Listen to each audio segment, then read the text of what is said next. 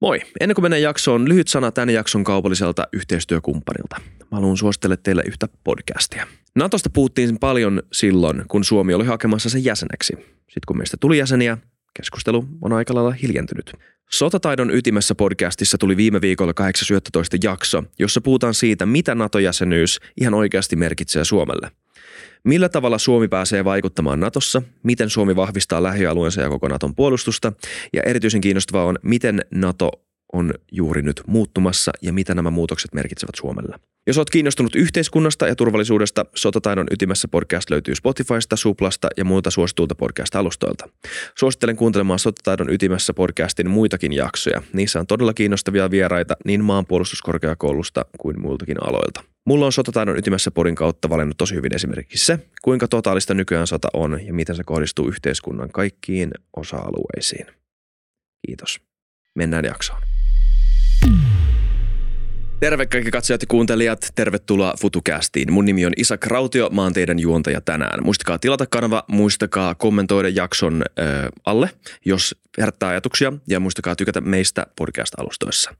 Tätä jaksoa mä oon venannut, ai niin muuten, meillä on uudet tuolit. Eikö näytä hyviltä? Nämä on ainakin kivat istua. Vai mitä Rauli Virtanen? Tuntuu hyvältä. Kiitos Isak. Eikö vaan, että nämä on oikeasti aika hyvät tuolit? On, on. Harvoin mä naureen innostun näin paljon tuoleista, mutta nämä on uudet. On, hieno. Tervetuloa muuten FutuCastin vieraaksi. Mä oon rehellisesti täysin avoimesti odottanut tätä pitkään, että me saadaan jutella sulle. Kiitos, paljon tulit. Kiitos. Ilmeisesti olet jaksanut lukea kirjan ainakin puolivälinillä jopa loppuun asti. Olen lukenut loppuun asti. Itse asiassa mä jopa vähän toistinkin täältä kohtia. Katoin myös kuvia, koska se on iso osa tässä kirjassa. Siis Rauli, täällä Rauli Virtanen kohtaamisia Vietnamista Ukrainaan. Tämä on sekä jonkunnäköinen muistelma sun reissuista että kuva-albumi. Ja ihan käsittämättömin hienoja kuvia. Mä ymmärrän tämän kirjan luettuani, miksi sulla on myös englanninkieliset Wikipedia-sivut. Ee, Kyllä se ne arvo, jos ne tekee näin hyvää duunia, pitää myös olla englanninkieliset Wikipedia-sivut. Tuosta ehdottomasti kiitos ja kunnia, että tuota kirjaa tehdessä niin mulla oli luotto graafinen suunnittelija Mika Tuominen, joka, joka vastaa tuosta hienosta ulkoasusta. Itse on jäävi kommentoimaan ottamieni kuvia ja, ja tekstiä ja sen lisäksi vielä kuvatoimittaja Niina Tuittu. Eli Eli me pyrittiin siihen ja päästiin, että kuvatkin keskustelee keskenään, eli sinne ei vaan lätkitä kuvia ja, ja muuta. Ja pitkälti yli 300 kuvaa ja, ja muutaman vuoden väännön jälkeen kustantaja suostui kuva, kuvakirjan tekemiseen, kunhan siinä on riittävästi tekstiä, jota ihminen kirjakaupassa selaa kuvat ja toteaa, että nyt yritän päästä eroon kirjoista, että en ota tätä hyllyyn, niin, mutta nyt on toivottavasti niin kuin itse jossain – Instagramissa totesit, että se vähän koukuttaa, että tuota se Joo. pitää ottaa mukaan tai, tai lainata ja mieluummin kirjana kuin, kuin äänikirjana, koska tuota tuossa tuo, kuvien, kuvien tuota, äh, kirjavuus ja, ja muuta, niin se, se tuo siihen ihan oman, oman ilmeensä ja, ja sopiva myös lahjakirjaksi, jos saa mainostaa. Todellakin, jos kyllä sopii. Tämä sopii vähän erilainen kahvipöytäkirja, pakko sanoa. Monilla on semmoisia keittokirjoja tai jotain huonekaludesign-kirjoja, mutta se kertoo ihmisestä jotain paljon, jos sulla on Rauli Virtasen kuva-albumi kautta kirja pöydällä. Voi kertoa hienoja tarinoita. Öm, joo, sulla on, on harmi, että meillä on vain tunti aikaa jutella, koska mulla on kymmenen tunnin verran kysymyksiä sulle – joten voidaan tehdä kymmenen jaksoa. Mutta ihan ekaksi aloitetaan vähän kierpallolla. Mä sain ekan kerran kuulla siitä mahdollisuudesta, että me voitaisiin puhua sulle Jaakko Keson kautta. Nuori Jaakko Keso. Öö, mitä sä näet Jaakko Kesossa? Miten, onko Jaakko Keso, ylläpitääkö hän Suomen journalistista, mahtavaa journalistista standardia. Oletko seurannut hänen? On huikea, huikea tyyppi, tuota, kiva, kiva kaveri ja tapasin hänet tosiaan tuolla Taipeissa. Taipeissa viime talvena Taivanissa ja meillä oli siellä ihan, ihan hauskaa, mielenkiintoisia keskusteluja ja, ja muuta. Ja tekee, tekee hyvää duunia just tuon Kiina, kaikkien Kiina-ilmiöiden selvittämiseksi ja, ja, ja muuta, niin tuota, ihan mahtavaa ja kiva, kiva kuulla, että Jaakko suositteli sua mua Joo. tähän ohjelmaan. Kyllä.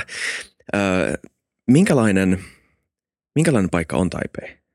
Taipei oli mulle yllätys. Siitä oli viimeksi parikymmentä vuotta, kun mä olin käynyt siellä presidentinvaaleissa, niin kuin nyt aion mennä taas tammikuussa, kun, kun siellä jännitteet on, on jälleen korkealla ja, ja muuta. Niin tuota, yllättävän niin kuin taipeita, Taivania käsitellään aika vähän niin kuin mediassa. Tietysti Jaakko on tehnyt parhaansa siinä, siinä näissä jutuissaan tai jotain muuta, mutta se on jäänyt, jäänyt tavallaan tämän, kaiken sen varjoon, mitä Kiinassa, Manner-Kiinassa tapahtuu ja, ja, ja, ja muuta. Niin tota, se oli hyvin, hyvin toimiva. Siinä oli paljon Japania, paljon Etelä-Koreaa ja, ja niin kuin usein, usein kertoo tuota, että he, he ovat jo ihan riittävästi vieraantuneet tuota, siitä Kiinasta, Manner-Kiinasta, kommunistisen Kiinan, Kiinan menosta ja, ja, ja muuta. Ja, ja demokratia, jossa aikoinaan käytiin läpi tämä, tämä valkoinen terrori ja Chiang Kai-shekin jälkeen ja, ja, ja, ja muuta, jossa niin kuin asiat, asiat menee hyvin, mutta jossa niin kuin syystä ollaan sitten huolissaan, että mitä,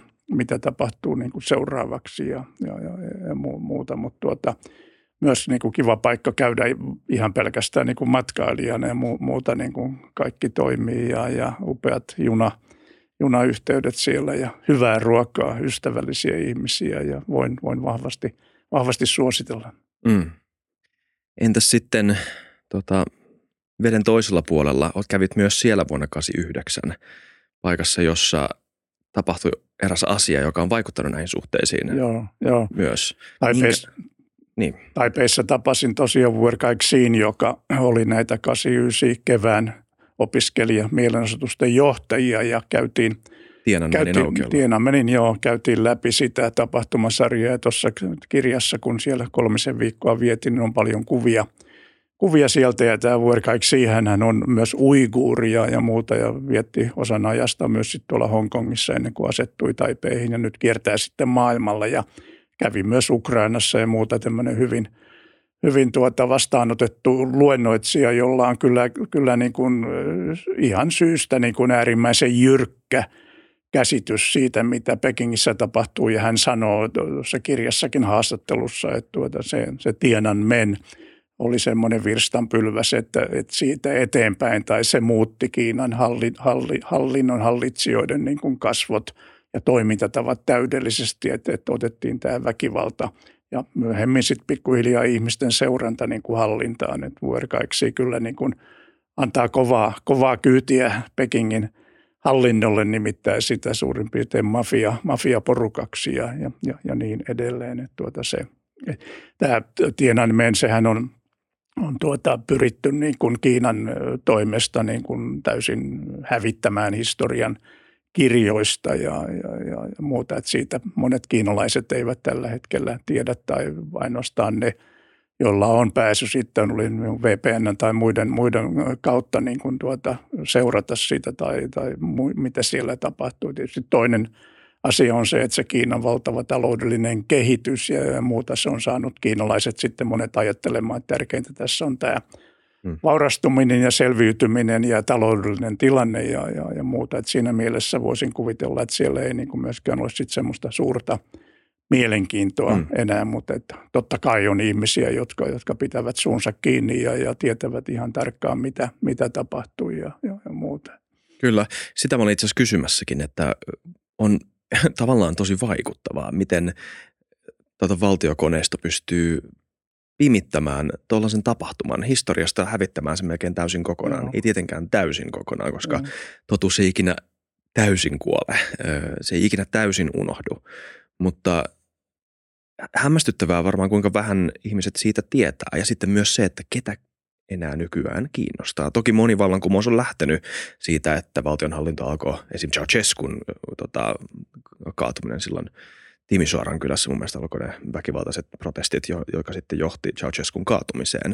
Et usein on myös tapahtunut näin, mutta nykyään vuonna 2023 kiinnostaisiko kiinalaisia enää? Aivan tuo on hyvä kysymys, että aika vähän, vähän kiinnostaa ja se sukupolvi, joka, joka tuota, osallistui vähän ehkä maailman suurimpaan mielenosoitukseen, niin pikkuhiljaa on, on tuota, siirtymässä sitten, sitten tuonne yläkertaan ja, ja muuta. Et tässähän on, on vallalla semmoinen niin kuin kollektiivinen tuota, muistinmenetys, tavallaan amnesia liittyen näihin, näihin tapahtumiin, puhumattakaan sitten, sitten mitä tapahtui Natsi-Saksassa juutalaisvainosta ja kaikesta tästä. Eli, eli jotenkin me eletään tämmöistä tuota harmillista ikävää murros, murrosaikaa, että me ei, ei enää jakseta eikä pystytä tai yritämme pitää ylläpitää sitten, sitten tätä sodan muistia, joka tuossa mun, mun kirjassakin on se ensimmäinen luku, tosin monien mielestä aika pökerryttävä ja jotkut ovat siitä, siitä jo masentuneet, mutta onneksi ovat jaksaneet lukea sitten, sitten kirjaa eteenpäin, kun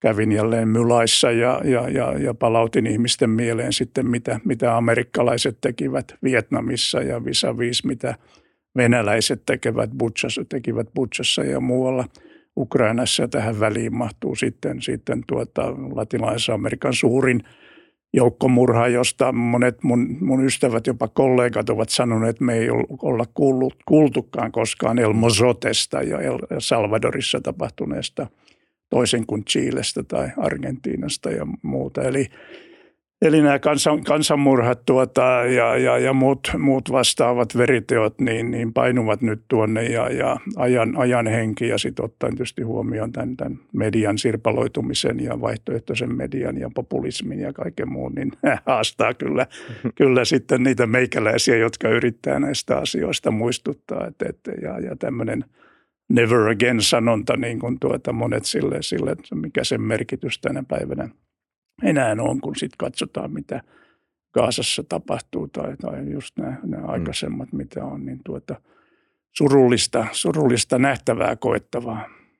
Olisi kyllä tosi mielenkiintoista saada sun näkemys ihan mediakentästä. Voidaan, mä laitan pienen nuppineulan tuohon keskusteluun, koska mä tuun kysymään tuosta vielä.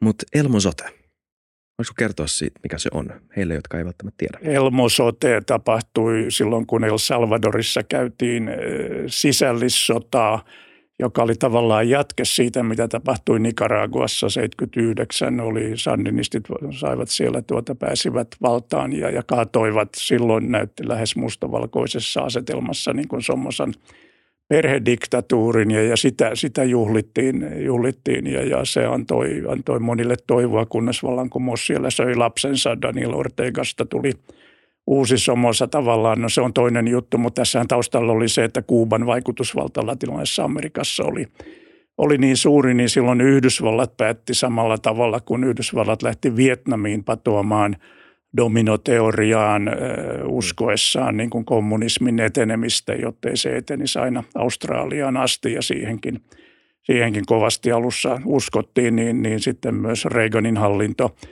oli sitä mieltä, että nyt tuolla Keski-Amerikassa pitää vetää niin kuin tuota viiva ja sulku sitten kommunismille ja, ja Salvadorin, Salvadorin tuota kapinallisille ja, ja Salvadorin oligarkkien tukema sotilashallinto sai niin kuin amerikkalaisen tuen ja, ja silloin nämä Salvadorin – asevoimat sitten Atlakatul-pataljoona niin kuin, niin kuin tuota, aiheutti, syyllistyi useisiin sotarikoksiin ja mutta ennen kaikkea sitten se Elmosoten pikku, pikkukylä sitten, jossa niin kuin useita satoja ihmisiä surmattiin ja jossa sitten myöhemmin kävin, kävin tapaamassa Rufina Hamajoa, rouvaa, nyt edesmennyttä rouvaa, joka – oli siellä yksi niistä harvoista silminnäkijöistä, joka sitten rohkeasti tuli myös myöhemmin todistamaan. Mutta edelleenkin tässä vastuussa olevat armeijan upseerit, jotka saivat sitten tuota, oleskeluluvan Yhdysvalloissa, niin, niin oikeusprosessi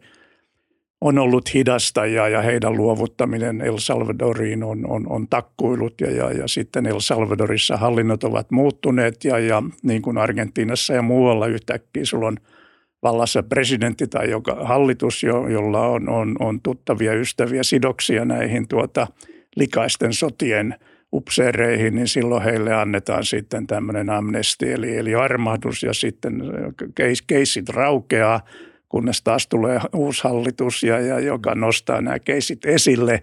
Ja El Salvadorin tapauksessa niin kuin meneteltiin niin, että Elmosoten pääsyyttäjä, oli muistaakseni, oliko se vähän yli 70, niin todettiin, että tuota, kaikki yli 70 tuomarit pitää, että niitä ei enää niin kuin tarvita tai, tai muuta tämmöisiä ihmeellisiä juridisia päätöksiä, mutta tuota, tämä, oli, oli se El, Elmo Sote ja, ja koko El Salvador oli traaginen mm. monella tavalla, kun sitä pitkään seurasin, tunsin arkkipiispa Romeron siellä, joka oli, oli tuota kansan, kansanpalvoma köyhien, köyhien ääni ja niin edelleen. Etelä-Amerikka, niin kuin monet muutkin maat, on kiinnostava tarina siitä, miten nuoret idealistiset poliittiset hahmot nousee johtajiksi ja korruptoituu. Korruptoiden, ja näin sun kirjassakin kuvaillaan, tapasit itse asiassa Ortegan ennen kuin hän oli vielä johtaja. Ja hänestä tuli lopulta diktaattori. Onko, voiko olla niin, että ne eniten idealistisimmat nuorisopoliitikot ja eniten tota, vähiten laskelmoivan pragmaattiset sellaiset on niitä, jotka on eniten alttiita diktatuurille ja korruptoitumiselle? Niin, tämä on hyvä, hyvä filosofinen kysymys, mutta kun katsotaan Ortegaa ja samaan nippuun laittaisin Robert Mugaben, joka oli hyvin hmm. Kunnioitettu vapaustaistelija Rodesiassa, josta tuli sitten Zimbabwe ja muuta ja, ja sitten se hirvittävä tuho, mikä – mitä hän ja hänen hallintonsa siellä niin kuin, niin kuin aiheutti ja, ja, ja muuta. Sitten taas on näitä ihan noituja, itsekin aikoina niin tutustuin Che Guevaran teksteihin ja, ja, ja tuota, huomasin jo ensimmäisellä reppureissulla niin yli 50 vuotta sitten latinalaisessa Amerikkaan, kuinka, kuinka suosittu hän oli niin kuin opiskelijoiden keskuudessa, toki myös, myös Euroopassa ja maailmalla ehkä – ehkä ikonisimpia kuvia tämä, jonka Alberto Corda, Corda kuubalainen valokuvaaja, jota haastattelin, otti, otti tuota siellä, siellä Havannassa. Tässä hyvin nopeasti sitten tuota, ne, jotka näkevät Che Guevaran punaisena vaatteena, niin muistuttavat ihan asiallisesti sitä, että mikä oli sitten myös se hänen saldonsa siinä Kuuban hallinnossa ja kuinka paljon siellä sitten ihmisiä eli eliminoitiin ja, ja, ja niin edelleen. Että tuota, hän oli sen ajan, ajan tuota, idolia ja, ja, ja tein hänestä dokumentin. Kävin, kävin Boliviassa paikassa, missä tuota, hänet ammuttiin siinä koulussa ja tapasin sairaanhoitajan, joka pesi hänen, hänen ruumiinsa ja haastattelin Kuubassa Alberto Granadosia, joka oli hänen mukanaan tällä moottoripyörämatkalla, josta on tämä kirjakin, tuota Motorcycle Diary – Etelä-Amerikasta ja, ja, ja joka matka, kun Che Guevarasta piti tulla lääkäri, niin tuota sitten altisti ja avasi hänelle sitten tämän hirvittävän epäoikeudenmukaisuuden ja köyhyyden, joka Latinalaisessa Amerikassa niin kuin vallitsi ja, ja, ja sillä lailla petasi hänen tietään vallankumoukselliseksi. Ja Albertoa, hänen kaveriaan, muistan aina nauroin silloin monta kertaa jälkeenkin päin sanoi, tuota, harmitti, kun minne tahansa mentiin Cheen kanssa, oli se Chile tai muuta, mentiin ravintolaan tai, tai iltapaikkaan, niin kaikki naiset tulivat hakemaan Che Guevaraa ja hän jäi aina yksin ja muuta. Että se oli hänellä ainoa, ainoa tuota, ikävä muisto Che Guevarasta. Liian suosittu. Joo. um, sun kirja on myös täynnä kauneutta ja iloa, uh, ihmisyhteisöjen parhaimpia puolia. Itse sulla on omat kappaleet kahdelle mun lempipaikalle, mihin ikinä mä meen. Ja se on kaikki paikat veden äärellä ja torit.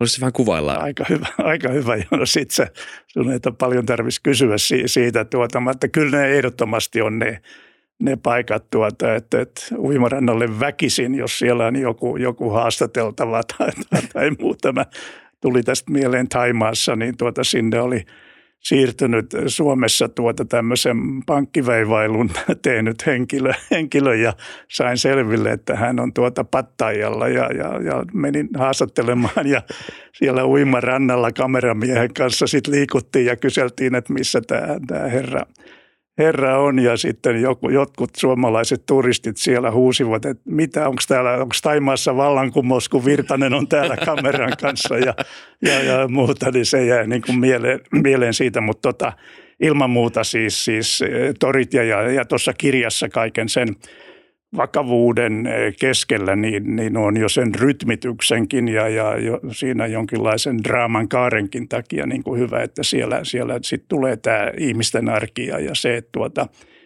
valtaosa maailman, maailman onneksi enemmän kuin, kuin sitä toista puolta, niin on ihmisiä, jotka haluaa, haluaa ratkoa näitä ongelmia ja, ja, ja tuota tehdä, tehdä pelkkää hyvää. Mutta kyllähän, kyllähän niin kuin, eh, torit, niin kuin nehän on myös kuvauksellisia ja, ja, ja siellä on helppo niin kuin tapa lähestyä ihmisiä, jutella ihmisten kanssa ja, ja, ja siitä selviää paljon, että mihin sen, sen maan tai yhteisön tai, tai kylän niin kuin talous toimeentulo rakentuu ja, ja, ja muuta. Ja jotenkin tuntuu, että torilla yleensä on tota, ihmiset on, on hyvällä, hyvällä mielellä ja Toki siellä tulee aina se, mikä herättää huomiota sen takia, että kaikki on hyvällä mielellä. Tulee joku riita ja ihmiset alkavat tinkimään ja, ja, ja ovat joskus toistensa raiveleissa kiinni ja, ja, ja muuta. Niin ne on semmoisia tuota, ilopillereitä sitten taas tämmöiset siellä. Ja se hän eihän Suomessa niin kuin, niin kuin tingitä tuota,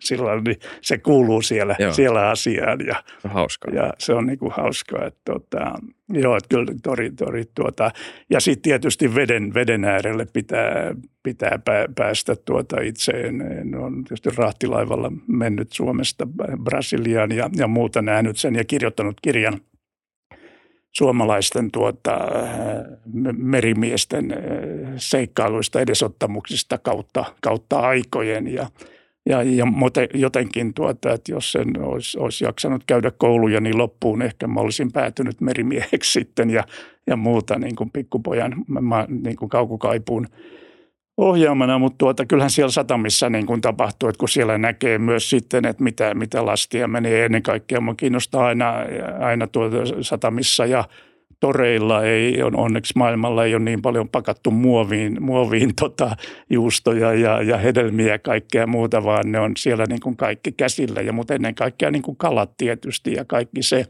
se tuore ruoka, jota, jota siellä on. Ja, ja, ja kalatorit on, on, on, on mun suosikkeja. Kirjassa on joitakin kuvia myös sitten tuota eläimistä ja tietysti etukäteen pyydän anteeksi tuota kaikilta tuota eläinten suojelijoilta tai muuta, mutta tämä on realiteetti tuolla kehittyvissä maissa, niin siellä, siellä tuota, eläimiä käsitellään eri lailla tietysti aina. Voidaan sanoa, että miten meidän minkkitarhat, niin kuinka onko ne – sen, sen sitten, sitten eettisempi, enkä nyt halua siihen keskusteluun lähteä vaikka Itse mulla on kymmenen kysymyksiä minkkitarhauksesta Suomesta. Niin. Harmi, pitääkö mun skipata kaikki okay. nämä? Joo. No ei. Joo, joo. joo mutta nämä on niitä paikkoja ja, ja kirjassa on paljon kuvia Kabulin torilta esimerkiksi, joka on, on, on, on, on ja se, kun se on osa sitä lähellä sitä vanhaa kaupunkia ja niin kuin aivan mahtava. Ja siellä se, se semmoinen tarina, jonka mä oon kertonutkin joissakin yhteyksissä, että kun menin sinne ensimmäisen kerran vuonna 80 heti sen jälkeen, kun Neuvostoliitto oli, oli tehnyt tunkeutunut maahan, niin tuota, mua varoitettiin menemästä Kabulin torille ja sanottiin, että sua luullaan venäläiseksi, koska mm. Afganin silmissä varmasti oli, oli niin, että tuota, älä mene sinne tuota, että sut tapetaan siellä, että täällä on niin vahva neuvostovastaisuus. Ja sitten – 3-40 vuotta myöhemmin, niin, niin taas olin lähdössä ja majapaikassa sanottiin, että nyt ei kannata mennä sinne. Tämä amerikkalaisvastaisuus on, että sua luullaan amerikkalaiseksi ja, ja muuta, että sut kyllä niin kuin nirhataan siellä torilla, että älä, älä mene. Ja, mutta ei, ei mitään siis aivan loistavia, hyviä, hyviä tyyppejä siellä ja ystävällisiä ja, ja, ja toki –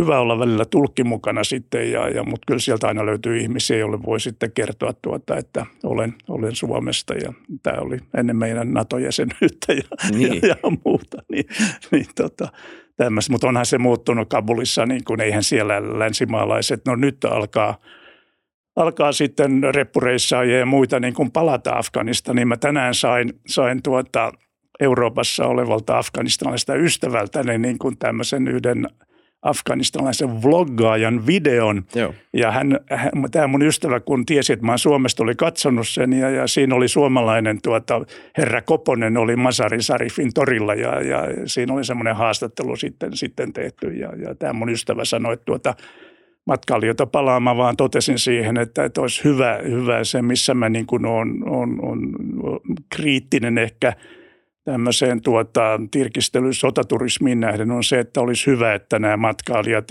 varsinkin vloggaajat ja muuta, että he kertovat myös tavalla tai toisella se, että Afganistanissa niin kuin se on maailman suurin naisten vankila ja, ja, mm. ja, ja tuovat sitä, sitä es, es, esiin tai muuta. Tietysti Taliban mielellään ottaa, ottaa rahaa vastaan ja, ja, ja muuta, mutta tuota, Että tämä pitäisi niin kuin muistaa, mutta se ei kaikilta niiltä, jotka käyvät sieltä ottamassa selfie-kuvan, niin onnistu. Anteeksi tämä. Kukaan tämä ei tiedä, mikä, kuka siellä kameran toisella puolella on. Silleen, niin. kerro hyviä juttuja, nyt niin. vaan muistutan. Mutta siis mä oon itse asiassa nähnyt somessa, että öö, tosi jänniä tämmöisiä yrityksiä Talibanin osalta. Jotenkin niin kuin ihan hyvän tahtoisenkin kuulosia yrityksiä välillä, että joo, tulkaa vaan tänne. He selkeästi yrittää jollain tavalla ainakin viestinnällään olla enemmän maailmalle ystävällisiä, länsiystävällisiä, ehkä koska he tietää, joo. että turismista saa rahaa, mikä on tavallaan ironista, koska ehkä su- syy numero yksi sille, miksi ihmiset ei halua mennä Afganistaniin, on Taleban. Mm, Voisin kuvitella. Joo, joo. joo kyllä se pitää paikkansa. Että kyllä he tietysti kaikin keinoin niin kuin haluavat nyt tätä kansainvälistä tunnustusta ja että siellä avattaisiin suurlähettilästason lähetystöt ja, ja, ja muuta, mutta sitten edelleen niin kuin monille, monille toimijoille on epäselvää se, että, tuota, että jos näin tapahtuisi, niin johtaisiko se sitten automaattisesti siihen, että tytöt pääsisivät kuudennen luokan jälkeenkin kouluun ja naiset yliopistoon, naiset töihin ja – ja, ja muuta, vai onko se semmoinen, semmoinen vedätys sitten ja, ja, ja muuta, mutta tuota, kyllä he ennen kaikkea mun, mun tuota, toiseksi vanhin poika oli siellä juuri kolme kuukautta niin kuin, niin kuin töissä ja, ja sanoi, että kyllä sen niin kuin he, he lupaavat, lupaavat yhtä ja, ja hyvää, mutta tuota, vaikealta se näyttää. Mutta että oli Ruohomäki, joka on meidän paras Afganistan asiantuntija, niin meidän pitää tavallaan hyväksyä – de facto se, että Taliban on nyt siellä Talibania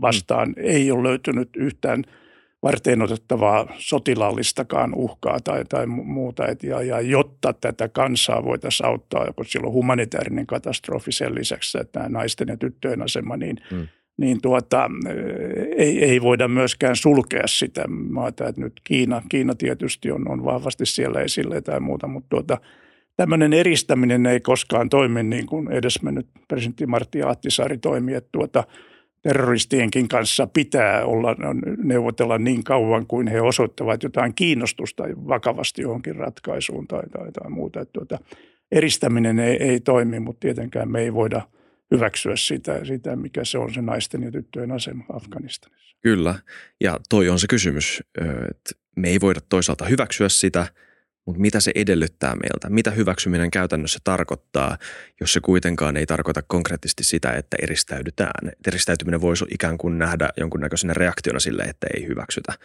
Mutta eihän se toimi, kuten sanottu. Miten, millä tavalla sitten ollaan, millä tavalla näytetään se hyväksy, tai siis se, että ei hyväksytä. Mä itse asiassa juttelin tästä, nyt tulee name drop, Sauli Niinistön kanssa, presidentin kanssa kultarantakeskusteluissa, että et, ähm, Minkälaista se on tavata johtaja maailmalla, jonka kanssa ei ole samaa mieltä? Ja miten tuoda esiin se, että hei, me kunnioitetaan toisiamme, mutta meidän linja on sitten se, että tämä mitä te teette ei ole jees.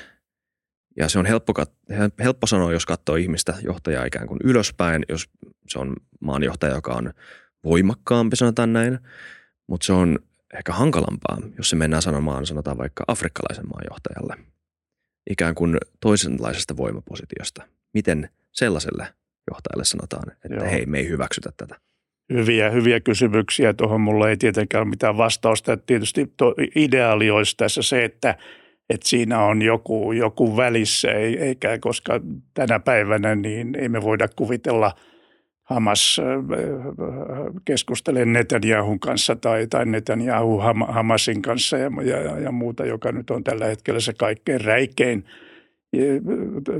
tilanne, missä niin kuin osapuolet on niin, kuin niin kaukana toisistaan tai, tai muuta. Mutta et kyllä se niin kuin aikaisemmin Afganistanin kohdalla, siinähän sotaterrorismia lähti mun ja monen, monen viisaamankin mielestä heti hakoteille, kun tuota – ei lähdetty myönnetty sitä, että Taliban on osa, osa Afganistanin DNAta, niin kuin Ruohomäki sanoo, eli, eli se, sitä konservatiivista aluetta, jossa nämä naisten ja tyttöjen oikeudet ei ole niin tärkeintä ja, ja, ja, ja muuta. Ja se lähdettiin tukemaan sitten korruptoitunutta hallintoa ja niin edelleen sen sijaan, että olisi jollain tavalla pidetty yhteyttä, yhteyttä Talibaneihin. Ja Lähi-idässähän tämä tilanne olisi ollut niin kuin – aikaisemmin otollinen. Tietysti silloin aina taustalla Yhdysvallat ja, ja, ja, ja tänäkin päivänä, näinäkin viikkoina puhutaan siitä, että milloin, milloin Yhdysvaltojen niin kuin, niin kuin tota, kantti tai, tai hermo tai muu pettää, että missä vaiheessa ryhdytään sitten painostamaan. Ja tässä tapauksessa Hamasia ei voi painostaa, mutta Israelia niin kuin tähän kahden valtion ratkaisuun. Että aikaisemminhan tässä niin kuin presidentti Aatisaari hyvin, hyvin usein toisti minullekin sitä, että silloin kun Hamas voitti vaalit, joiden tuloksesta ja, ja prosessista ei ollut mitään epäselvyyttä, niin, niin – silloin lännessä todettiin, Israelin kannattajat totesivat, että väärä, väärä osapuoli voitti vaalit, että tuota, tämä ei ole hyvä juttu. Ja mm. siitä alkoi sitten Gaasan ja Hamasin eristäminen ja Gaasan kurjistuminen ja, ja, ja, ja, ja tuota, Hamasin sotilaallisen siiven vahvistuminen tai, tai muuta. Mun ihmiset totesivat, että me ollaan äänestetty täällä ja, ja, ja, ja, ja muuta, mutta tuota, tätä äänestulosta ei ole hyväksytty ja, ja nyt tulee niin kuin pommia niskaan ja, ja, ja, ja muuta. Niin tuota, nämä on niin, niin tuota, vaikeita asioita, että tietysti jälkiviisautta pitää aina välttää, mutta että jos olisi se tulos hyväksytty, niin olisiko se tarkoittanut sitä, että Hamasin poliittinen siipi, joka periaatteessa piti vielä sitä viimeistä valttikorttia, että tunnustammeko Israelin oikeuden olemassaoloon vai ei, niin olisiko tämä poliittinen siipi – voittanut ja, ja, ja sotilaallinen siipi olisi jäänyt siinä, siinä kakkoseksi, mutta nyt on käynyt toisinpäin ja silloin Hamas, jolla on äärimmäisen vähän tukea, tukea sitten, joka yhdessä Israelin kanssa on vastuussa näistä hirvittävistä tuota kuolemista ja lapsikuolemista ja niin edelleen. Kyllä. Yhden kysymyksen mä haluan kysyä Martti Ahtisaaresta. Ota muuten osaa. Tiedän, että oli sun, hän oli sun ystävä. Kiitos. Ähm, minkälaisen, tämä on geneerinen kysymys, mutta minkälaisen muiston sun mielessä Martti jätti maailmaan ja Suomeen? Kyllähän jätti maailmaan, jos lähdetään siitä, ja nythän on ihmisiä, jotka kysyy tuota, että oliko hän arvostetumpi maailmalla kuin Suomessa, ja jo, jo hyvin usein tuntuu siltä, että hän, hän oli arvostetumpi e, ainakin silloin, kun hän hän tuota, oli mukana kätilönä Namibiassa ja sitten Kosovossa ja Atsehissa ja niin edelleen. Nyt tietysti näinä päivinä, kun, kun olemme tuota, hyvästelleet häntä, niin, niin hän on varmasti myös arvostetumpi Suomessa kuin, kuin maailmalla. Mm. Toki se kansainvälinen joukko sitten, joka, joka tuota, lähti häntä, häntä tuota, merkittävät ihmiset niin kuin, niin kuin muistelemaan, niin kertoo siitä tuota, hänen valtavasta, valtavasta tuota, suosio ehkä väärä sana, mutta tuota, siitä, että arvostuksesta, jota hänellä niin kuin, niin kuin tuota, oli. Ongelma on se väheksymättä muita tämän Elders-ryhmän, josta nyt sitten on, on aika jättänyt myös, myös monista muista jäsenistä ja, ja muistelemme lämmöllä Nelson Mandelaa, joka oli Martti Ahtisaaren suuri esikuva tai muuta. Hän usein mulle sanoi, että jos on pakko – ihmisiä niin kuin laittaa, laittaa ja, ja korokkeille tai muuta, niin kyllä siellä niin kuin, niin kuin ykköspaikalla on, on Nelson Mandela ja, ja tietysti myös Desmond Tutu, jota, jota siteerattiin tuossa kuolinilmoituksessa ja, ja, ja, ja muuta, niin nyt maailma huutaa sitten Ahtisaaria ja, ja, ja tämän tyyppisiä rauhanvälittäjiä, perinteisiä rauhanvälittäjiä – kun maailma, kansainvälinen yhteisö on, on niinkin pirstaloitunut. Ja, ja tietysti tavallaan nämä konfliktit on tullut vaikeimmiksi. Eli, eli nythän meillä on Lähi- ja Keski-idässä niin kuin tilanne tavallaan uudenlainen, että meillä on tämmöisiä liikkeitä. Puhuttiin Talibanista, sitten meillä on siellä vielä al ja, ja, ja, ja ISISistä, joka on myös Afganistan, ISIS-K toimii.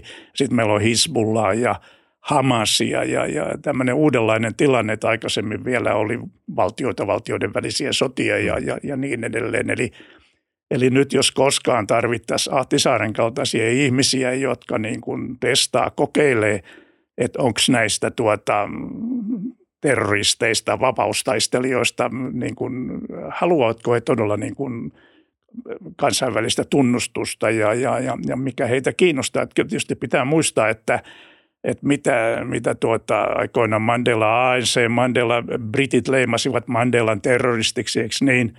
Swapo oli, tuota, monen mielestä terroristiryhmä Lounais-Afrikassa ja Namibiassa. Ahtisaari sai Swapon, Swapon johtajan ja apartheid-hallituksen sopimaan siitä, että nyt tämä älytön sota niin kuin päättyy tähän ja, ja, ja Kosovossa oli Kosovon vapaus, vapautusarmeija UCKKLA, jonka tilillä on myös sotarikoksia siinä, missä serbeilläkin. Ja sitten meillä oli, oli GAM, Atsehissa myös, myös tuota sotilaita, joiden aseiden piippuja sitten käytiin sahaamassa poikki. Eli, mm. eli, eli ja Ahtisaari niin kun sai tämän aikaan kolmella mantereella, niin onhan se huikea saavutus. Ihan käsittämätöntä. Kyllä. Mua kiinnostaa sun näkökulma näihin mä, mä ajattelen aika usein maailmaa ihmisten välisten suhteiden ja arvomaailmojen kautta. Ja mua kiinnostaa nimenomaan tämä, mistä me puhuttiin aikaisemmin liittyen Afganistaniin ja siinä, että on helppo tuntemattomasta ihmistä sanoa, että mä en ole ton kanssa samaa mieltä, toi on erilainen kuin minä. On helppo toiseuttaa toinen ihminen, jos ei tunne häntä. Mutta mä voin kuvitella, että on vielä vaikeampaa, ja tämä on mun kysymys, on varmaan vielä vaikeampaa olla jyrkästi eri mieltä ihmisen kanssa, johon on tutustunut. Esimerkiksi voisin kuvitella, että sä tapasit monta tosi hyvää Taliban-tyyppiä. Niin tosi hauskaa, niin kuin ihmisten välisessä kanssakäymisessä tosi myötätuntoista tai niin kuin, vaan hyvä tyyppiä. Kyllä me tiedetään, kun me nähdään hyvä tyyppi, että kuka on hyvä tyyppi. Mutta kuitenkin jyrkästi eri mieltä sun kanssa monista ihan perustavanlaatuisista asioista. Miten ihmisiä, naisia esim. kohdellaan. Niin miten sä yhdistät nämä palikat sun ma- maailmankatsomuksessa? Miten, niin kuin, miten sä saat nämä mahtumaan sun päähän, nämä kaksi todellisuutta? Kyllä ne pitää niin kuin mahduttaa sinne. Tapasin tosiaan, kun molempien Taliban-hallintojen aikana, aikana siellä olin ja ensimmäisen Taliban-hallinnon aikana tutustuin äh, Talibanien tuota, äh, viestin, viestintä, viestinnästä vastaavaan tai viestin, viestintäosaston kaveriin, joka vaikutti tavattoman sympaattiselta kaverilta ja, ja pidimme yhteyttä ja hän oli vielä jonkin aikaa sitten tuota – mukana siinä hallinnossa, mutta sitten hän, hän ilmoitti, tuota, että nyt, nyt hänelle niin kuin riittää ja, ja, ja sitten haki, haki turvapaikkaa, sai, sai tuota lyhyen oleskeluluvan tuolla Britanniassa ja, ja tuota, sitten sieltä tuli, tuli hänen asianajajaltaan ja häneltä niin kuin, niin kuin pyyntö, että tuota, voisinko mä antaa jonkun tuota statementin lausunnon, lausunnon tästä ja – ja sitten mä omaan intuitioon ja siihen, siihen meidän kanssakäymiseen ja muuta, niin mä laskin, että, tuota, että mä otan sen, sen tuota, riskin ja, ja, ja sitten kerroin, kerroin näille tuota, Britannian maahanmuuttoviraston ihmisille, että, että mä oon suomalainen journalisti ja, ja, ja kokemusta on näin ja näin paljon ja, ja tuota näen, että tuota, tässä tapauksessa niin, niin kuin tuota, tälle kaverille niin kuin pitäisi antaa niin kuin suojelu ja – ja sitten pitkän prosessin jälkeen niin kuin tuota, hän sai ja hänen, hänen perheensä elää tavattoman onnellisesti tällä hetkellä niin kuin Britanniassa ja muuta. Toisen, toisella matkalla niin tapasin keskitason komentajia, talibaaneja, jotka sitten yksityiskeskusteluissa niin kuin kertovat mulle, että kyllä me halutaan, että meidän tytöt menisivät niin kuin kouluun tai muuta. Tämä, tämä kertoo, että siellä varmasti on niin kuin valtaosa – ellei jopa, no okei, ehkä siellä maaseudulla niin kuin Helmandissa ei, ei, ei niinkään, mutta et, et talibaneja, jotka haluavat, että heidän tuota, tytöt kävisivät eh, koulua ja, ja tässähän on niin kuin, äh, traagista se, että monet Taliban johtajat ensimmäisen Taliban hallinnon aikana ja toisen aikana niin kuin lähettävät omia tyttöjään Pakistaniin niin kuin kouluihin ja kouluttavat heitä. Eli tämmöinen kaksinaismoralismi, mutta kun sieltä joku riittävän ylhäältä toteaa, että, että tämä on nyt heidän tulkintansa Koranista ja, ja muuta, niin näin ei voi.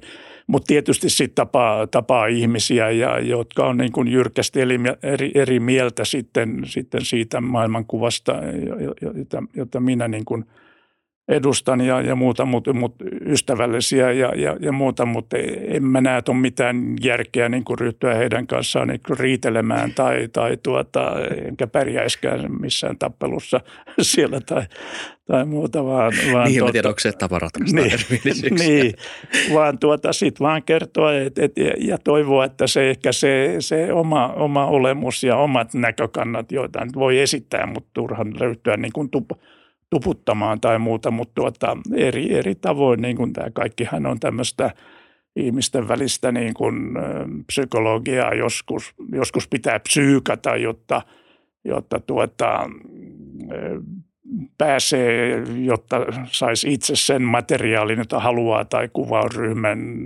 tyyppi tuli mieleen, mieleen jossa olit vielä semmoinen Holonsaarella komentajan robotti, joka oli, oli, oli tämmöinen tuota, pikku, pikku tuota, terroristi siellä, siellä tuota, siis koltaan, koltaan, mutta merkittävä henkilö nyt edesmennyt ja hänen, hänen kollegansa Mujib myös, myös edesmennyt, molemmat kuolleet, kuolleet traagisesti, niin – kun menin tapaamaan heitä sitten sinne ensimmäisenä suomalaisena ja, ja, ja, ja sitten Risto Vahasta ja Seppo Fräntiä haastattelemaan ja, ja, ja, ja muuta, niin tuota, silloin tietysti lähdin kuljettamaan, että komitean robotit, olen, olen kuullut, että olette taistelleet Afganistanissa, että tuota Salama Leikum, että itse asiassa minäkin olin siellä jo ennen kuin te komentajan robot olitte siellä, että olin mukana – mukana tuota joukkojen kanssa, jotka taistelivat niin kuin Neuvostoliittoa vastaan ja muuten. Ja muista, oliko mulla jopa joitakin kuvia, kuvia siitä, niin tuota, että et joskus pitää sitten vaikka feikatenkin niin kuin kunnioittaa tämmöisiä kavereita,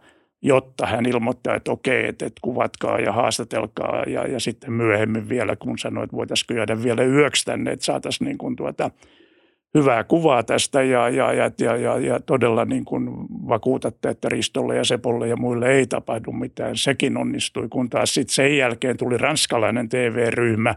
Mä en tiedä, miten he lähestyivät heitä, mutta heidät siepattiin ja, ja Ranska joutui maksamaan aika paljon, paljon sitten lunnaita, että Ranskalla meidän jälkeen tullut ryhmä sieltä niin kuin vapautui. Eli – Eli tämä nyt on tietysti lähinnä se, että kun kokemusta tässä iässä kertyy niin mm. paljon, niin sitten voi vetää tämmöisen Afganistan-kortin, kun on, on, on, on tuota joku, joku terroristi jossain muualla päin maailmaa ja, ja muuta, että niin, että ei, se ei katkea se dialogi heti siihen, että mitäs imperialisteja tänne niin kuin marssii ja muuta. Kyllä, no. joo.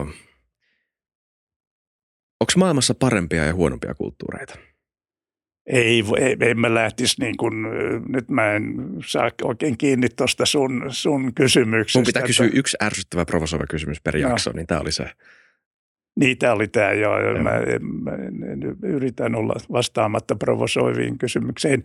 Mun, monet ymmärtää mua väärin, kun mä sanon, että yksi mun sloganeista on I hate civilized countries, niin, niin mm. tuota, sitten monet sanoo, mutta hei, että Pohjoismaathan on hienoja ja, ja Sveitsissä, Saksassa on järjestystä ja, ja Pariisi on hieno kaupunki. Mä sanon, että mä, mä aina viihdyn paremmin niin kuin, niin kuin tuossa kirjassakin. Se on mun ehkä uranin, urankin takia niin kuin kehittyvissä maissa ja, hmm. ja joskus ehkä huolimattomasti sanon, että tuota, mitä köyhemmät olosuhteet, sitä ystävällisempiä, sydämellisimpiä ihmisiä siellä on, joka monessa suhteessa niin kuin pitää paikkansa ja ja, mutta sitä aina unohtuu se tai, tai pitää muistaa siitä, että et, et vieraaseen suhtaudutaan ö, Papualla tai, tai Boliviassa eri lailla kuin, kuin että se, että mä menen Sveitsiin tai johonkin, johonkin muualle, niin se, se kontaktin luominen on, on sitten erilaista, jos puhutaan ihan niin kuin mainitsit aikaisemmin, tuota,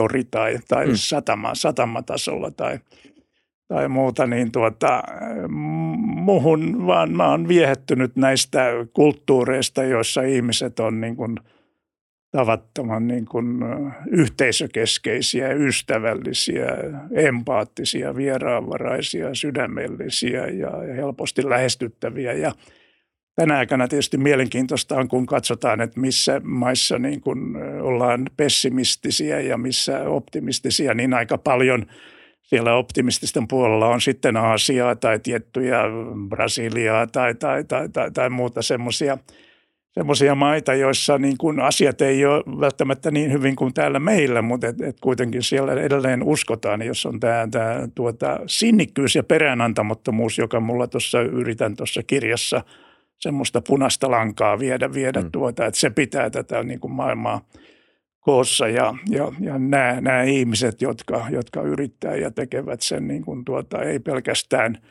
itsekkäästi itsensä takia, vaan, vaan sitten tuota, perheittensä ja, ja, ja sukunsa ja, ja, ja niin edestä, jolloin taas tästä voitaisiin mennä siirtolaisuuteen, pakolaisuuteen, turvapaikanhakuun tai kaikkiin näihin motiiveihin, joita mä tuossa tuossa niin kuin se, se, yritän selostaa sitten ja, ja, ja tuoda, tuoda esille. Mutta et hienoa, että maailmassa on, on valtava määrä hmm. upeita kulttuureja. En mä, en mä lö, lö, lö, löydä tietysti, okei, okay, jos, jos tuolla Papua Uudeskiniassa, jossa kävin Gunnar Landmanin jalanjäljellä suomalainen antropologi, että jos siellä vielä, vielä tuota, on kannibalismia jossain kylässä, niin ehkä mun mielestä se, se on paha kulttuuri, tuota ihmissyöjä kulttuuri, mutta sitten taas kun katsoo näitä raakuuksia, ollaan, ollaan sitten tuota Ukrainassa tai lähi niin tuntuu, että ei me paljon aina näistä, hmm. näistä eläimistä, eläimistä tuota, erota eduksemme. Kyllä.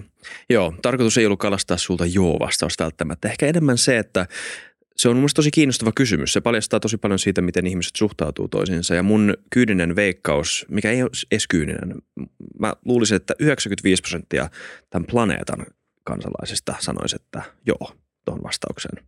Ja mm. usein se varmaan tarkoittaa heidän omaa kulttuuria, mikä ei sinänsä edes ole niin pahan tahtoista välttämättä. Kyllähän munkin perhe on kivempi kuin muut perheet, koska se on mun perhe, mun äiti ja isä, eikö vaan? Joo. Mutta se johtaa, sen kääntöpuoli, ja mä en tiedä mikä meissä ihmisissä on, että jos mä tykkään iPhoneista, niin mun pitää vihata Samsungeja, tai että jos mä tykkään pleikkarista, niin mun pitää vihata Xboxia, tai jos mä tykkään Chelseastä, mun pitää vihata Arsenalia.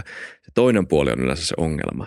Miksi ei voi vaan tykätä jostain? Miksi pitää vihata sitä sen vastakohtaa? Joo. Se on outoa meissä ihmisissä. Mä ajattelin, että sulla olisi mielenkiintoinen näkemys tuon kysymykseen. Ei, mulla, mä, en, mä en ole lähestulkaan kaukana siitä sun filosofisesta tasosta tai mu- muuta tuota, että mä oon vaan tämmöinen eläkeläinen, eläkeläinen ulkomaan toimittaja, joka yrittää vielä – seurata tuota, oman työ, työurani tai harrastusurani niin kuin vankia ja seurata, seurata tapahtumia ja, ja tietysti sitten sen tuon, tuon, mitä kysyt, niin tuon sitten esille omassa käyttäytymisessä niin kuin tuolla maailmalla, maailmalla liikuntaan tai missä, missä tahansa tai muuta, mutta tuota, vaikea, vaikea tuota, että nämä on, nämä on tuota sun ja Esa Saarisen juttuja – Tuo oli ystävällisin kettuilu, mikä mä oon koskaan saanut fotokästissä.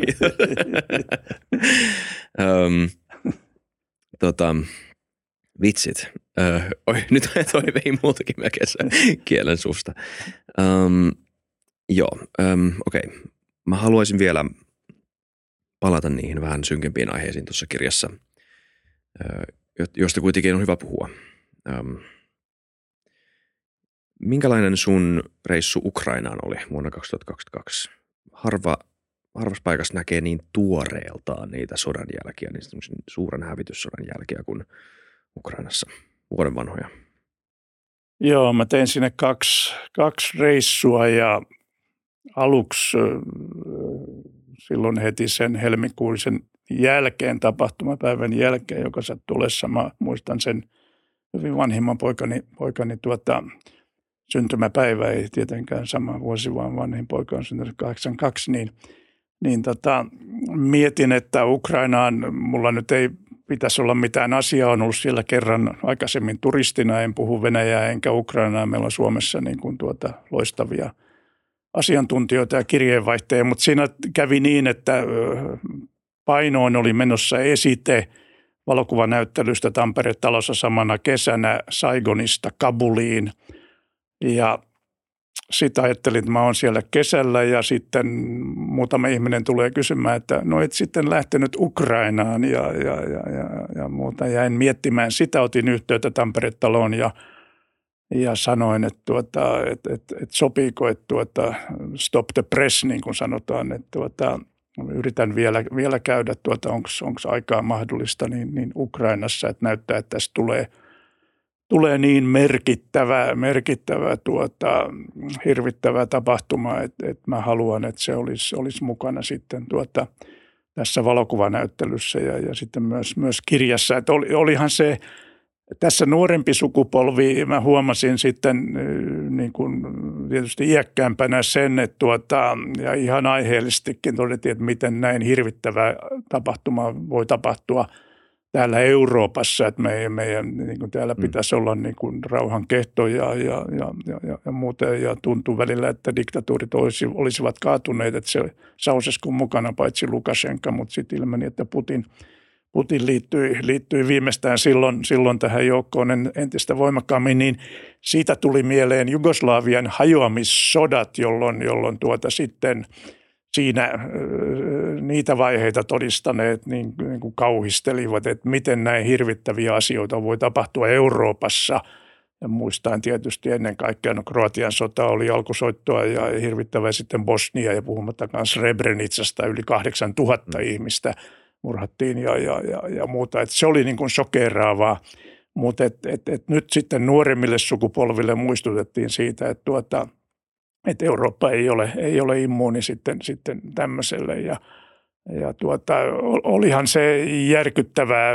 Paljon, paljon olin, olin nähnyt ennen sitäkin ja, ja, ja muuta, varsinkin siellä Butsassa sitten, sitten tuota, nähdä se, se joukkohaudasta, tilapäistä joukkohaudasta, niin kuin se vainajien – esiin, esiin tuominen ja kaikki se, se valtava hävitys ja ne, ne tuota, kertomukset siitä, mitä venäläiset joukot olivat siellä saaneet aikaan lähtien, lähtien seksuaalisten väkivallasta ja, ja, ja, ja kaikesta, kaikesta muusta, niin tota, siinä kirjassakin on kuva, kuva Butsasta ja, ja kuvassa on yksi valopilkku, että siinä on, siinä on tuota mies, jonka – selässä, takin selässä lukee War Crimes Prosecutor, eli, eli, eli, eli nyt.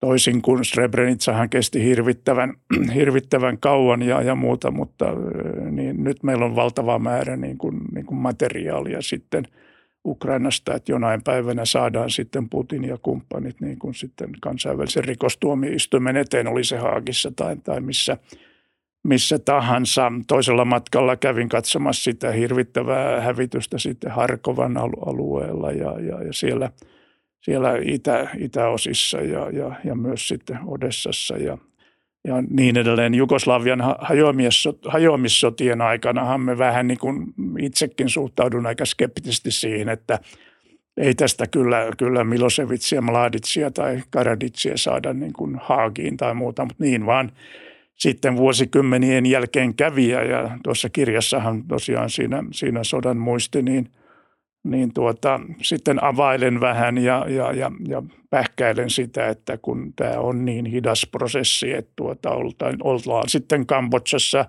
punakmeerit tai, tai entisen Jugoslavian alueella, niin, niin nämä syytetyt ehtivät – ikääntyä, sairastua, kuolla ja, ja, ja, ja, ja muuta ilman, että sitten, sitten tuota, uhrit, uhrien omaiset saavat enää, enää oikeutta tai muuta, mutta tuota, se ei voi olla lähtökohta eikä voi olla kyyninen, vaan, vaan nyt pitää vain uskoa siihen ja, ja, ja, ja kaikin tavoin vaikuttaa siihen, että tuota, Venäjä, Venäjän johto, johto joutuu, joutuu tästä niin kuin tuota, tekemään tiliä ennemmin tai, tai myöhemmin. Mm, kyllä. Joo, se ei ole aina ollut mikään takuu tietenkään, että johtajat on joutunut mm. oikeuden eteen. Ja kuka tietää tulevaisuudessa, tuntuu siltä, että tämä yhteinen sopimuspohjainen maailmanjärjestys, sikäli kun semmoinen oli olemassa, niin en mä, en mä osaa mitään päivämäärää sen hajoamiselle laittaa, mutta tuntuu vähitellen siltä, että se on tuolla menneisyydessä eikä tulevaisuudessa jo. Ja kuka tietää, että onko näillä kansainvälisillä tuomioistuimilla enää samanlaista valtaa kuin ennen? Hyvä kysymys. Mitään päivämäärää ei ole. Tuossa kirjassahan yksi, yksi juoni lanka on myös se, että kuinka hyvin meillä, meillä asiat suhteellisesti hyvin menivät vielä viime vuosien lopulla 90-luvulla ja, ja vähän senkin – jälkeen, eli äärimmäinen köyhyys väheni ja, ja, ja koulutus, lasten koulutus, naisten koulutus, kaikki lisääntyy puhumattakaan terveydestä, terveydenhuollosta onnistuneita tuota, terveydenhuoltorokotuskampanjoita ja, ja, ja, ja niin edelleen, että sitten lähdettiin, lähdettiin luisumaan ja, ja nythän koronapandemia ja sitten Ukrainan sota – se, että Venäjä on käyttänyt ruokaa aseenaan ja, ja sitten tästä sodastakin johtunut niin kuin maailmanlaajuinen inflaatio, niin on pakottanut sitten, sitten iskenyt kaikkein rajuimmin näihin kaikkein tuota, köyhimpiin, hauraisiin valtioihin ja kehittyviin valtioihin. Ja nyt on menty niin kuin YK kestävän kehityksen tavoitteissa ollaan puolivälissä niin kuin tuota monta monta vuotta taaksepäin ja näyttää, ettei niitä paljon, paljon saavuteta. saavuteta. Se on se yksi, yksi dimensio. Toinen tietysti liittyen tähän sirpaloitumiseen ja tavallaan niin kuin siihen, miten kun me usein unohdetaan globaali etelä, puhutaan, puhutaan mm. Suomessakin vaan – vaan Venäjästä ja Ukrainasta, Natosta ja EUsta. Että tuota, jotenkin ja, ja oli vähän ihmet, ihmetystä herättänyt tämä Suomen viimeinen kannanotto yleiskokouksen äänestykseen riittyen tuota humanitaariseen paussiin Kaasan suhteen, niin, niin tätä, tätä tukea niin kuin sotarikollisten tuomiolle saamiseksi, niin – tulee varmasti vaikeuttamaan se, että miten monet, monet kymmenet valtiot maailmassa globaalissa etelässä suhtautuvat tähän. Sieltä on tullut jo riittävästi palautetta, että teillä on kaksoistandardit siihen, miten suhtaudutte tuota Ukrainaan ja miten te suhtaudutte niin kuin Lähi-Itään ja – ja, ja, ja, ja muuta, niin tuota, välttämättä äh, se, se tuota, läntis, läntisten toimijoiden, äh, demokraattisten valtioiden ja, ja nyt kun demokratia on kavenemassa, niin, niin viesti sitten, sitten tuota, ihmisoikeuksien kunnioittamisesta ja valtioiden suvereniteetista, kaikesta tämmöisestä, kaikki nämä viestit, niin sieltä löytyy kyllä aina semmoisia vastakortteja tai, tai muuta, ja se hajottaa tätä, mm. tätä tuota, tilannetta niin kuin valtavasti. Et, et siinä, on, siinä on tuo ja nämä uudet, aikaisemmin muistan kun kirjassakin kuva, kuva Tito jo yhdessä Intian kanssa, Castron kanssa vetivät tätä sitoutumattomia maiden liikettä, joka sitten tavallaan niin kuin, niin kuin sitten häipyy kartalta, niin nythän meillä on BRICS-maat ja, ja, ja, ja sitten, sitten jotka, jotka tuota, ottavat merkittävää roolia. Siellä on, on sitten Intia, Intia, Etelä-Afrikka, Brasilia ja, ja, ja, ja niin edelleen. Niin tuota,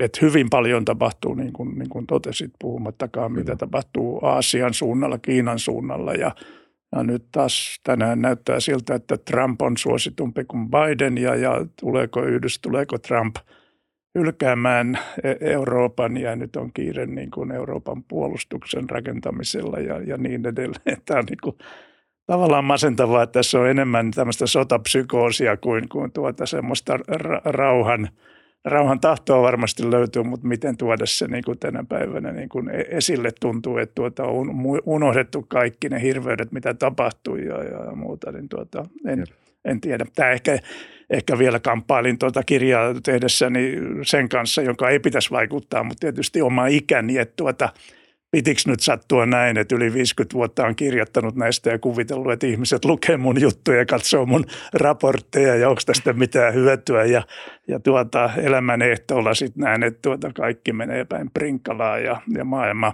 mm. su, suurin piirtein tuho, tuhoutuu ja, ja muuta. Mutta lähtökohta tietysti pitää olla se, että katsoa pitkällä aikavälillä ja, ja, ja todeta ja toivoa, että se seuraava sukupolvi niin kuin näkee taas sitten sen, sen tuota, hienon nousun ja – ja tuota, demokratia, demokratia palaa ja, ja, ja rauha, rauha palaa, mutta nämä on isoja, isoja asioita. Niin, joo kyllä. Mä en edes halua vastata tuohon, en ne. tiedä. mutta toi sama näkyy, itse asiassa yksi juttu, mistä myös on huolissani, on miten tämä kaikki näkyy esimerkiksi myös Euroopan sisällä. Nythän tämän kahden viimeisen viikon aikana on moni ihminen jyrkästi eronnut toisistaan ehkä silleen, että moni kansallismielinen eurooppalainen kokee paljon jyrkemmin voivan sanovansa, että mä en halua jakaa maata Hamas-terroristien tukijoiden kanssa. Ja toisaalta joku ö, maahanmuuttajataustainen eurooppalainen saattaa sanoa, että mä en ollenkaan koe itseni olevani tämän maan yhteisössä tai sellaisen maan kansalainen, joka tukee tai on näin jyrkästi tota, palestiinalaisia vastaan. Mm. Ja että minkälaisen särön tämä aiheuttaa – Joo, tämä on, tämä on hyvin valitettavaa. Siis tämä, tämä sekä antisemitismin että islamofobian niin kuin, niin kuin nousu, jotka niin kuin, että et se, se, se, se kasvaa ja tulee varmasti niin kuin lisääntymään ja joka päivä, kun, jos ja tämä, kun tämä sota nyt näillä näkymin vielä, vielä jatkuu ja, ja, ja muuta, niin tuota, mä en näe siihen, siihen tota, nyt nyt tarvittaisiin ääniä muitakin kuin, kuin YK, YK pääsihteeri ja YK tähän tässä itse kuulun, kuulun henkeä ja veren YK puolustajiin ottaa huomioon, miten hyvää, hyvää työtä viittasin aikaisemmin tuossa just tähän tuota köyhyyteen, rokotuksiin, kaikkiin muihin, niin YK järjestöt ovat tehneet, turvallisuusneuvosto tietysti on, on se murheenkryyni siellä, mutta tuota, YK pääsihteerin, pääsihteerin vetoomuksetkin tuntuu, että kaikuvat – kuuroille korville, mutta tässä tietysti vaaditaan sitten kansallisilla tasoilla niin kuin semmoista johtajuutta ja, ja, ja, ja sovittelevuutta ja, ja en tiedä, tiedä sitten tuota henkistä johtajuutta ja, ja ketkä kaikilta, kaikilta tahoilta, kun tässä kuitenkin vielä on onnistuttu – sekoittamaan aika lailla sitten ja kärjistyvät uskontojen väliset tuota näkemykset ja, ja, ja, ja, ja muuta. Meiltä tulee niin kuin kristittyjen näkemyksiä Israelista ja, ja sitten palesti- ja palestiinalaisten kristittyjen näkemyksiä ja, ja, ja, ja muuta. Tilanne on niin kuin valitettava just tähän, tähän lähitä viitattuna, kun siellä on kaksi, kaksi ääripäätä ja sitten on – miljoonia ihmisiä siinä välissä, jotka, jotka haluavat niin kuin, niin kuin rauhaa, jotka, jotka eivät tue, tue Hamasia eivätkä, eivätkä Netanyahun politiikkaa ja, ja muuta, niin miten tähän tarvittaisiin nyt monta, monta Ahtisaarta selvittämään se. Ja, ja, ja ennen kuin se konflikti on, on tuota – saatu jollain lailla niin kuin hallintaan, niin, niin, niin silloin tämä tietysti itseään ruokkiva antisemitismi ja, ja islamofobia ja niin kuin, niin kuin jatkuu. Ja, ja tämähän on paljon tavallaan uutta myös varsinkin Yhdysvalloissa ja, ja, ja muuta. Että aikaisemminhan siellä nyt ei, ei ole ollut paljon niin kuin nyt yliopistopiireissä tai, tai, tai muuta, niin on hyvin, hyvin tota, pitkälle niin kuin le, leimahtanut sitten siellä, siellä ja, ja akateemisissa piireissä ja, ja, ja, ja muuta, niin tuota, valitettavaa, eikä, eikä mulla tietenkään ole siihen mitään, mitään tuota ratkaisua muuta kuin toivoa, toivoa vaan, että ihmiset pystyisivät niin kuin tuota, a, keskustelemaan asioista niin kuin toisiaan kunnioittavasti ja, ja tietysti tästä – vihapuheesta niin kuin ehdottomasti irtisanoutumaan ja, ja, ja, ja muuta. Ja se on paljolti sitten myös, myös se perinteisen median, mutta sitten sosiaalisen, sosiaalinen mediahan tässä, tässä tuota, on hyvin voimakkaasti läsnä. Ja lähi tilanteessa ongelma on se, että, että hyvin vaikea saada niin kuin lähes riippumatonta tietoa, tietoa siltä, siltä alueelta ja, ja, ja, ja, ja muuta, kun se pääsy, pääsy on, on sinne sinne vaikeaa tai mahdotonta Gaasaan ja, ja länsirannallakin niin kuin vaikeata toimia, toimia siellä. Niin. Mm.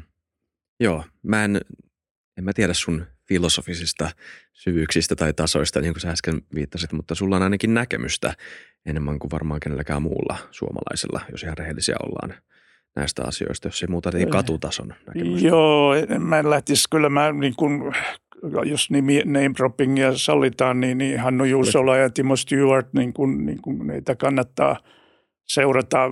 Mun, tässähän on Juusola itse asiassa sanoi sen, että tuota, ne ihmiset, joilla on kaikkein vähiten tietoa lähi ottavat siihen kaikkein kärkkäimmin kantaa. Mm. Pätee varmasti Suomessa ja kaikkialla – maailmassa. Tietysti mä itse olen seurannut lähi ensimmäisen kerran 75-76 Libanonin sisällissodasta lähtien siellä palestiinalaisleirin leirin tuota, kohtaloita ja olin Israelissa, kun presidentti Sadat teki sinne historiallisen vierailun 77 ja muuta. Silloin näytti, näytti niin kuin hienolta ja, ja sitten on, on ollut tuota Jörn Donnerin mukana – tekemässä ohjelmaa Gaasasta ja länsirannalla monta, monta kertaa ja, ja Libanonissa Beirutin 82 pommitukset, 2006 sota ja, ja nähnyt, nähnyt sitä tuota monilta puolilta niin kuin toistakymmentä kertaa, että, että tavallaan niin kuin, niin kuin nähnyt sen ihmisten, ihmisten arjen siellä ja, ja,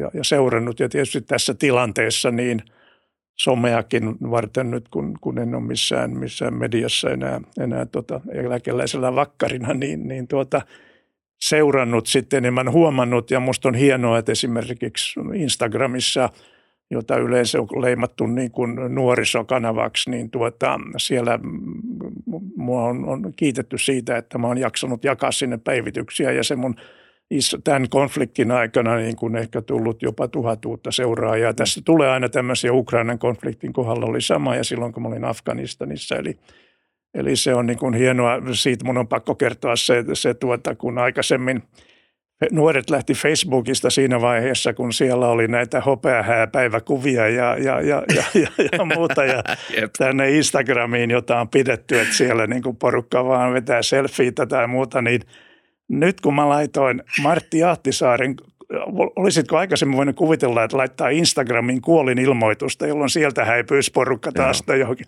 Niin nyt laitoin Martti Ahtisaaren kuolin ilmoituksen, niin taitaa olla lähes 5000 peukkua, että on, on on upeata, upeata nuorta porukkaa siis. siis ja Kyllä. kerta kaikkiaan. Tämä kertoo myös, myös hälventää niitä harhaluuloja, joita, joita meillä Instagramista on ja mä itse, itse mielelläni myös sinne on siellä mukana ja, ja sen takia seuraan, jolloin tulossa on sitten aktiivisemmin seurannut, seurannut mediaa ja, ja tilannut jälleen Haaretsin, joka on yksi Israelin – hyviä sanomalehtiä, jotta sieltä tulisi sitten saataisiin myös, myös tietoa siitä, että mitä Israelissa ajatellaan tästä ja niin edelleen. Yes. Tota, öö, mä sain kutsun Linnan juhliin. Onnittelut. Kiitos. Huomas, huomasin. mä en ole voinut antaa, mä, mä en ole voinut olla kertomatta ihmisille sitä. Ja, ja siis onhan se nyt ihan käsittämätöntä ja tosi iso kunnia. Ja halusin vaan kysyä sulta, että kun säkin oot ollut siellä – että mitä vinkkejä sulla olisi? Vinkkejä.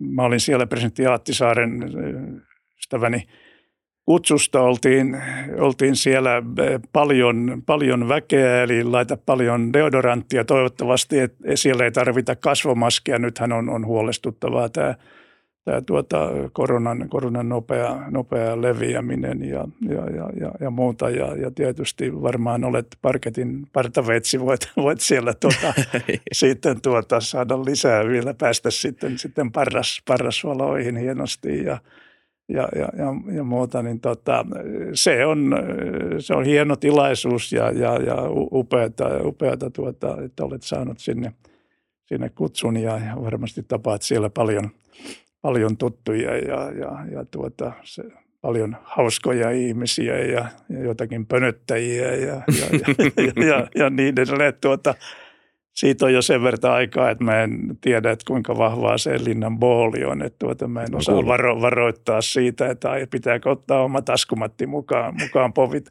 frakin. Onko frakissa povitasku? Sä ilmeisesti olet ostanut frakin. Frakki mulla on, joo. Hienoa, joo, joo. Kyllä mä sinne frakilla menen. Mä mietin jo, että hetken, että saako sinne – Ähm, pukukoodissa, virallisessa pukukoodissa lukee, että frakin saa korvata mustalla, äh, niin kuin mustalla iltapuvulla. Ja mä käsitin, että se tarkoittaa black tie, mikä on siis smokki. Mutta sitten siinä lukee erikseen, että ei smokkia. Ja se, se oli vähän ah. hämmentävää aluksi. Mutta Tuota on hämmentävää, joo, koska mulla oli smokki, mutta mä en enää muista, mitä siinä, tai silloin kukaan ei ainakaan huomauttanut tuota, että kutsukortti on ilmeisesti muuttunut noista, noista vuosista. Joo, näin mä ainakin käsittääkseni luin presidentti.fi-sivuilla ja kyllä mä sinne, har... okei, frakki on mun mielestä tosi ruma puku. Se näyttää sirkustirehtöitä, jos sulla on frakki päällä. Se ei ole, siis frakki ei ole ikinä ollut yhtä hieno kuin smokki, sanotaan näin. Pingviin, pingviinit, hän on sympaattisia eläimiä. Niin. Jep. Et mä toivon, että joku päivä virallisesta miesten formaalista pukukoodista tulee smokki. Se olisi tosi hienoa, koska Joo. se olisi tyylikästä. Mutta jos nyt Linnajuhli saa kutsun, se on white tie juhla, kyllä mä sinne mielellään frakki päällä menen Joo, ihan niin, ylpeästi. Joo. Seuraamme, seuraamme televisiosta. Mä olen silloin reissussa, mutta mä katson sen nauhoituksena. Harmi, että sä et ole siellä. Olisi ollut kiva jatkaa tätä keskustelua siellä, mutta ehkä me törmätään joku päivä. Kiitos kyllä. paljon Rauli Virtanen, että tulit tänne. Kiitos paljon Isak. Kiitos. Ja kaikki nyt joulu lähenee ja vaikka ei läheniskään, vaikka että viettäisi joulua, niin ostakaa tämä Rauli Virtanen kohtaamisia viettämistä Ukrainaan kirja. Kaikki teidän vieraat tulee tietämään, että olette fiksuja, sivistyneitä ihmisiä, jos teillä on tämä keittiön pöydällä. Kiitos. Nähdään. Moi moi.